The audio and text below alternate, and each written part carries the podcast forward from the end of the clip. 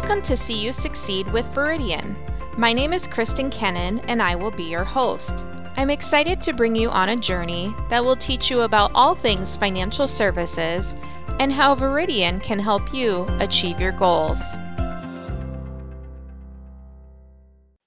Welcome back to See You Succeed. Today we have Lakeisha Veazley joining us for another great episode to talk about financial wellness. Welcome back to the podcast, Keisha. Thank you. I'm glad to be back. We're continuing our Financial Literacy Month, and today's topic we're going to be talking about how to achieve financial wellness, a really great goal for anyone and everyone. In order to fully execute a successful financial plan, it's important to know what your current situation is. So what are some things that you would want to keep in mind as you assess what your current situation might be? I think um, as you go to um, get ready to assess your current situation, you want to really look at, you know, what got you there. Be mindful of your behaviors or thought patterns that showed up to get you to whatever financial situation you are. And then the other thing too is, as you start this journey, be willing to commit to change. Be willing to say, okay, how I've done it before, that didn't work. So what resources, what education, what counseling or coaching you can get to help you to be able to start that transformation, I think is really important. Great. Now, once you have that understanding of kind of where you currently are financially, um, it's also important to know what your credit looks like, because that's a really big important factor when it comes to um, being successful with your finances. So what tips do you have for reviewing or fixing your credit? Right. So the one of the things that I've experienced over the last ten years that I've done credit coaching of in some capacity is that most people just assume they have bad credit and they haven't even looked at their credit report. So I encourage people to go look at all three of the credit reports, understand what's on them, um, and just make sure everything is accurate. I mean, what we know is that typically seventy, seventy-five percent of credit scores, ha- I mean, credit reports have some type of error on it. So the first thing I would say when you start wanting to dig in and repair your credit is to look at your credit report, understand it, um, and then, you know, then go through and figure out what things can be deleted off because it's past that seven-year statute of limitations where things can stay on the credit report. Make sure balances are correct as well as credit limits are correct, because that does affect the credit score, because credit utilage is something that um, is pretty impactful with the credit score. And then if you have doubts, there are people, there's resources. So H U D provides credit counseling, counselors throughout the nation. Here at the credit union, we provide that through our community inclusion department absolutely free, where we would just, you know, help you with being able to look at your credit report, um, look at the credit score, understand what are the factors that affect the credit score, and then come up with a plan for you to be able to um, correct, enhance, or whatever you need to do to be able to build up your credit report, which and then will increase your credit score.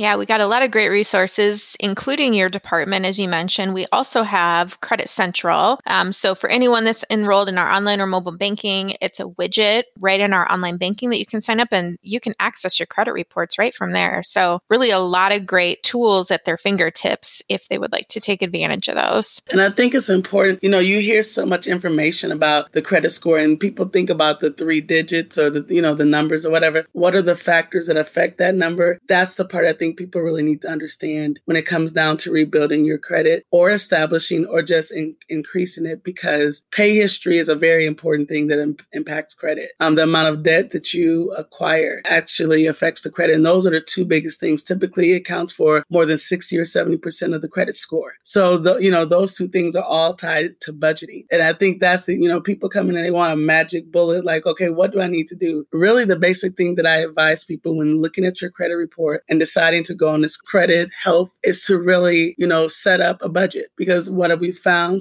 is most people who have a budget, they they have good credit because they're aware of when things are due, which that accounts for thirty, forty percent of the credit score. And then they know how much that they can handle because they know how many bills they're already paying. So if you combine those two, and you already have the budget, you're kind of ahead of the game and really starting to, to rebuild or uh, maintain or establish a healthy credit rating. So let's talk about income and debt in a little bit broader sense. So what are some things that someone may want to keep in mind? Definitely, you want to make sure that you are living within your means. I think that it's important to understand when you apply for credit or when you acquire in debt, it's based off your gross income. So it's before taxes. And so in regards to affordability, you actually want to make sure that when you are um, applying for debt, you look at what it's actually how it's going to affect you with your take home pay rather than your gross. Because again, to even the playing field, uh, when you go and apply for credit, most of creditors will extend credit based on your gross. But that is not necessarily what's affordable to you. And that's where people get into a lot of trouble because you can get approved and off your gross income. But by you, by the time you take off taxes, if you're contributing to a four oh one k or any other things that may be coming out, then your net income is a lot different than your gross. And so that's the main thing I try to drive home with um, understanding debt. And I think the other thing is understanding what good debt is and what bad debt is. Debt in itself is not a bad thing. But when um, good debt is those things that, like, I would say like a mortgage. Student loans are a good debt as long as they're not excessive, because it gives you the potential to be able to, you know, with student loans to have higher income. Um, with your mortgage, as you pay it off, it allows you to create collateral. So, you know, as you pay down your mortgage, there's equity in that more in your home now that you would then would be able to pull out. So those are two good examples of having good debt.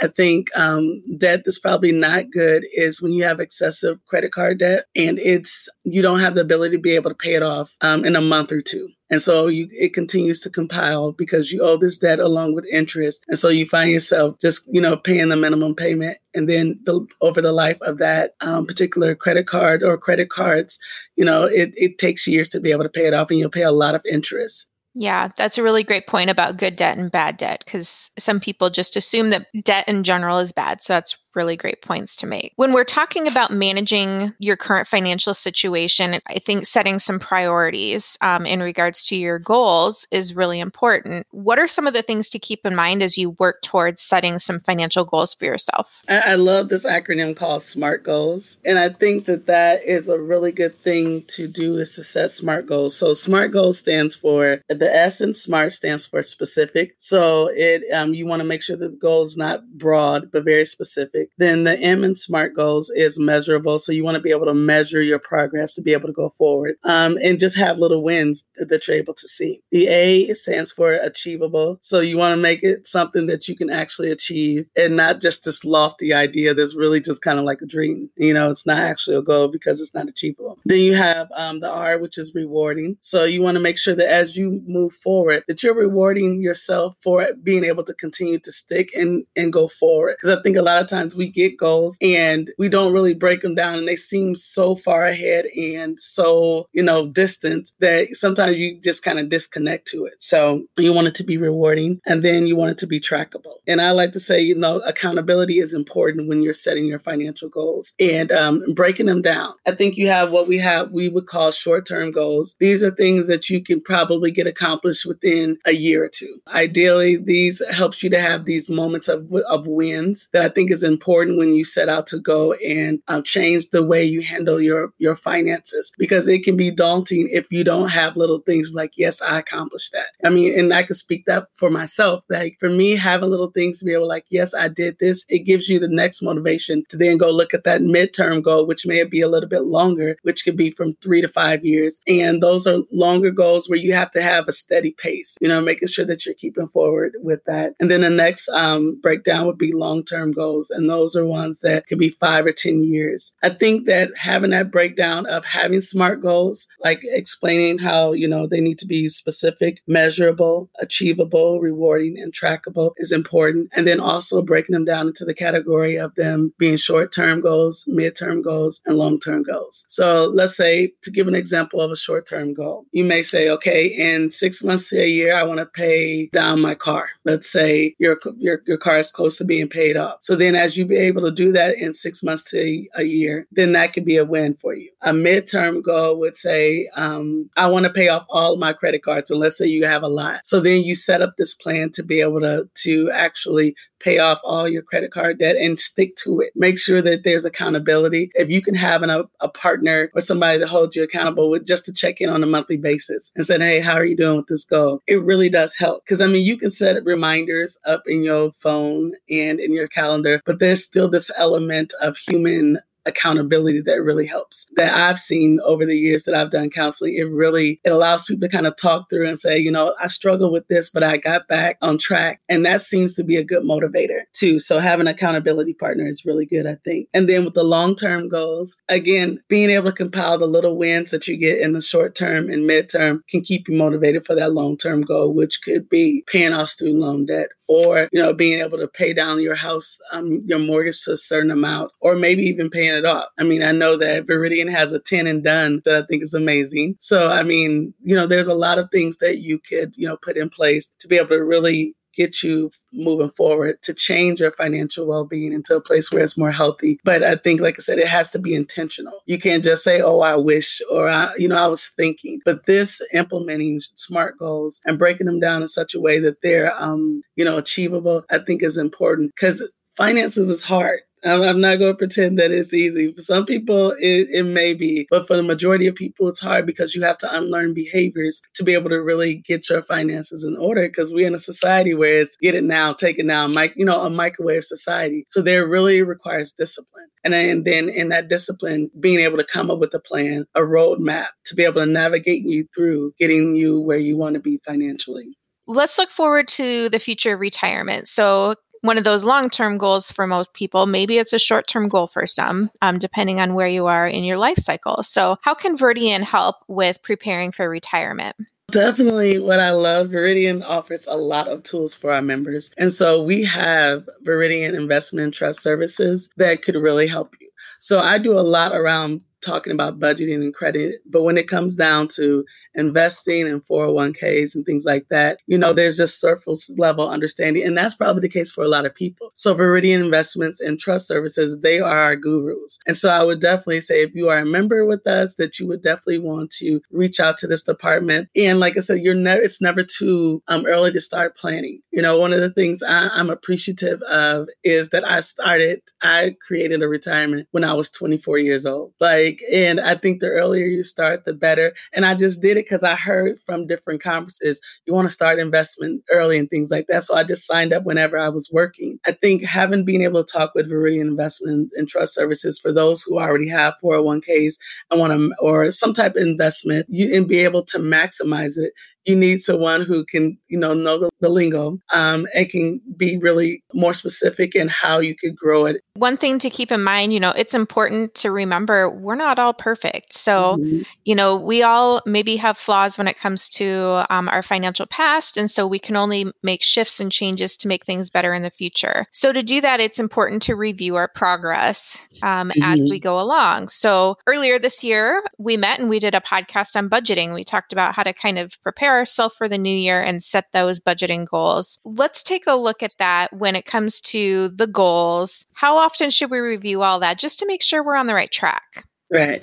So I think it is important to review your budget, definitely annually. And as your first, let's say this is your first year that you're really starting to develop your budget, I would say every three months, kind of check in and see where you're going as you're developing it. And then as you've gone through a whole year and you've experienced all of the possible expenses, ups and downs and things like that, then it's where you want to look at it annually at the end of the year and say, okay, how did we do? Where are we overspending? What are some unexpected ex- expenses that showed up that now we can try and and budget for it. So, you know, definitely want to make sure that you're looking at it annually. You also, too, want to make sure in that budgeting that you're developed, um, that you have an emergency funds. So ideally, you want to have six months to be able to cover all your basic expenses. So a lot of people think of budgeting as only like, okay, I just want to make sure I got enough money to cover my expenses. But you also want to have that savings. You also want to develop that emergency fund. And I think that being able to make that a goal and being able to check your budget every year and say, okay, how are we doing with setting up an emergency emergency fund? I think it's really important. You know, when we are in the middle of a pandemic, but um, God forbid that something else should happen. And so being able to know that you have an emergency fund to be able to tap into if something else should arise on top of this,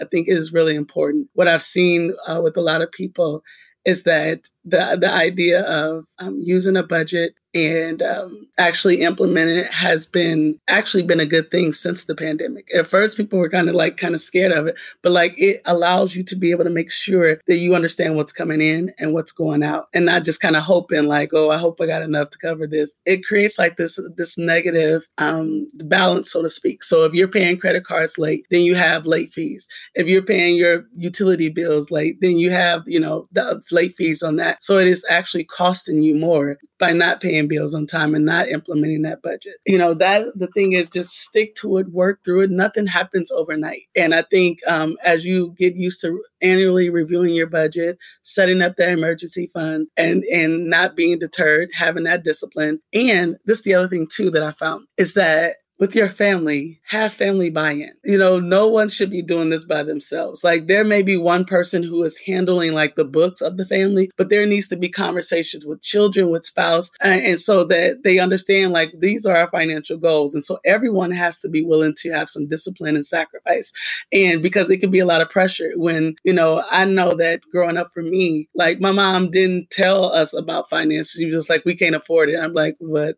You go to work. So like, why can't we afford it? But then, right. you know, what's the problem? Right. Yeah, yeah. Right. So it's like, okay, sitting down and like talking kids like, yeah, I understand you want this Nintendo Switch or you want these different things, but these are, let's say, remember we said we want to buy a house. Or remember that you said you want to go to college. Well, these are the things that we have to put in place to be able to make this happen. So maybe, you know, what you could do is you could babysit or just really start having that conversation with, you know, your family or even with your spouse who may have a hobby that they like to splurge in or So if someone's looking to sit down with your team and get some more information, one of the ways they can do that is by going to our website, by going to verdiancu.org backslash education. So is there anything else you'd like to share with us today, Keisha? Um, I just want to say, like, I like I love that we have this resource um, through our department, the Community Inclusion Department. And like I said, with the referrals that come in, I mean, if there's not something that we can do specifically, we can connect you to resources. So whatever it is, even if they come to our department, if we're not the best people to do it, we can connect them to those who could support them and help. The other thing, too, is like, I really want to encourage people to reach out and allow us to be able to help you. Uh, we enjoy it. Uh, it is what we're trained to do, but it's also a, a deep passion for me to be able to help people understand that whatever your financial situation is, if you don't like it, it does not have to be that way all the time. That once you create a plan and you have, you know, actual goals set and you have some discipline and you have accountability, you can change just about anything. There's no sense of, you know, a hopelessness. And that's the one thing that throughout this pandemic that I've really felt the need when I'm talking to people is like, you know, I'm so glad that you reach out to us because this, you need that support. This, we've been in a very difficult and different economy and uh, being able to help people and encourage them to, you know, still, even though your finances are not where they uh, where you would like them to be, it doesn't always have to be that way and provide that inspiration and that hope, you know, during this time. So I definitely encourage people, questions, whatever it is, no question that we won't find important enough to be able to respond. So So we definitely would love to have people reach out. You may be able to talk to us one time and then you're like, you know what, I got to figure it out. Or we come up with an action plan for you and you feel like, okay, this is what I need. This is the roadmap that I need. I don't need anything else. That's okay. Um, we work with people for, I work with people up for six months. It's whatever you need to get you to where you want to be financially. That is, that is our focus. Um, people helping people, helping um, families be able to build successful financial futures is our desire. So yeah, we got a lot of great resources on your team, like you said, and across the credit union. So we appreciate all of your skills that you bring to our members and the ways that you can help them. So Keisha, I want to thank you again for joining us for another great topic. I'm sure we'll have more of these topics to come with you in the future. So until then, I want to thank you for being here and have a great day. All right. Thank you. You too. Thank you for joining us. We hope you enjoyed today's episode. Don't forget to rate, review, and subscribe to our podcast. See You Succeed with Viridian can be found on Apple Podcasts, Spotify, or wherever you're listening to this right now. I speak for all of us at Viridian when I say we want to see you succeed. See you next time.